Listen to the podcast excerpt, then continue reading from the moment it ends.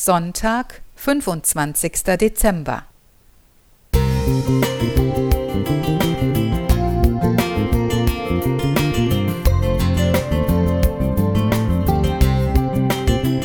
Ein kleiner Lichtblick für den Tag.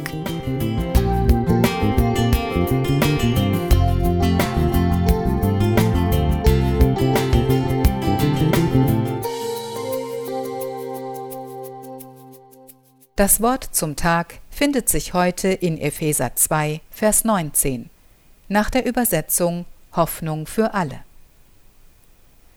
So seid ihr nicht länger Fremde und Heimatlose, ihr gehört jetzt als Bürger zum Volk Gottes, ja sogar zu seiner Familie.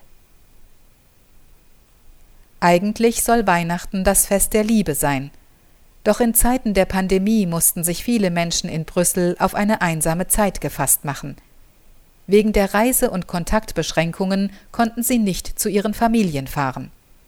Viele dieser sogenannten Expats hatten in der kurzen Zeit in Brüssel noch keine freundschaftlichen Kontakte knüpfen können. Da hatte der junge Maxim Adam Levy eine Idee. Er gründete auf Facebook das Projekt Adopt Me for Christmas. Er suchte für Leute, die allein feiern müssen, Gastfamilien für die Weihnachtszeit, natürlich alles Corona-konform. Die Regeln in Belgien waren streng. Man durfte nur einen einzigen Kontakt außerhalb der Familie einladen. Über 200 Familien meldeten sich, die ihr Heim für einen Fremden öffnen wollten, und 250 einsame Menschen, die solch eine Gastfamilie suchten. Nun versuchte Maxim durch einen Fragebogen Angebot und Nachfrage sinnvoll miteinander zu verknüpfen.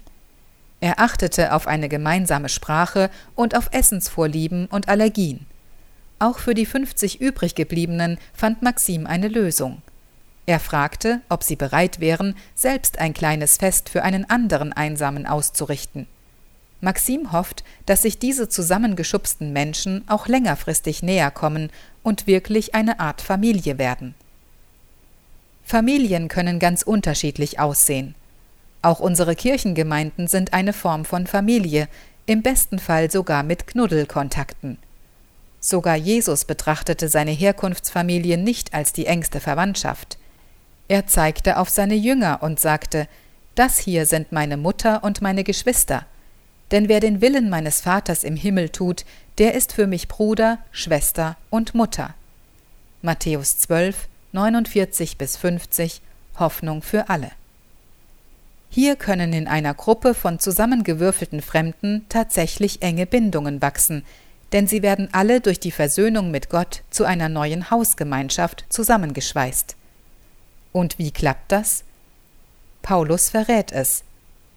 Denn uns ist der Heilige Geist geschenkt, und durch ihn hat Gott unsere Herzen mit seiner Liebe erfüllt.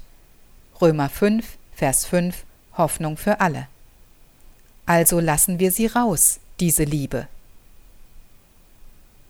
Silvia Renz Musik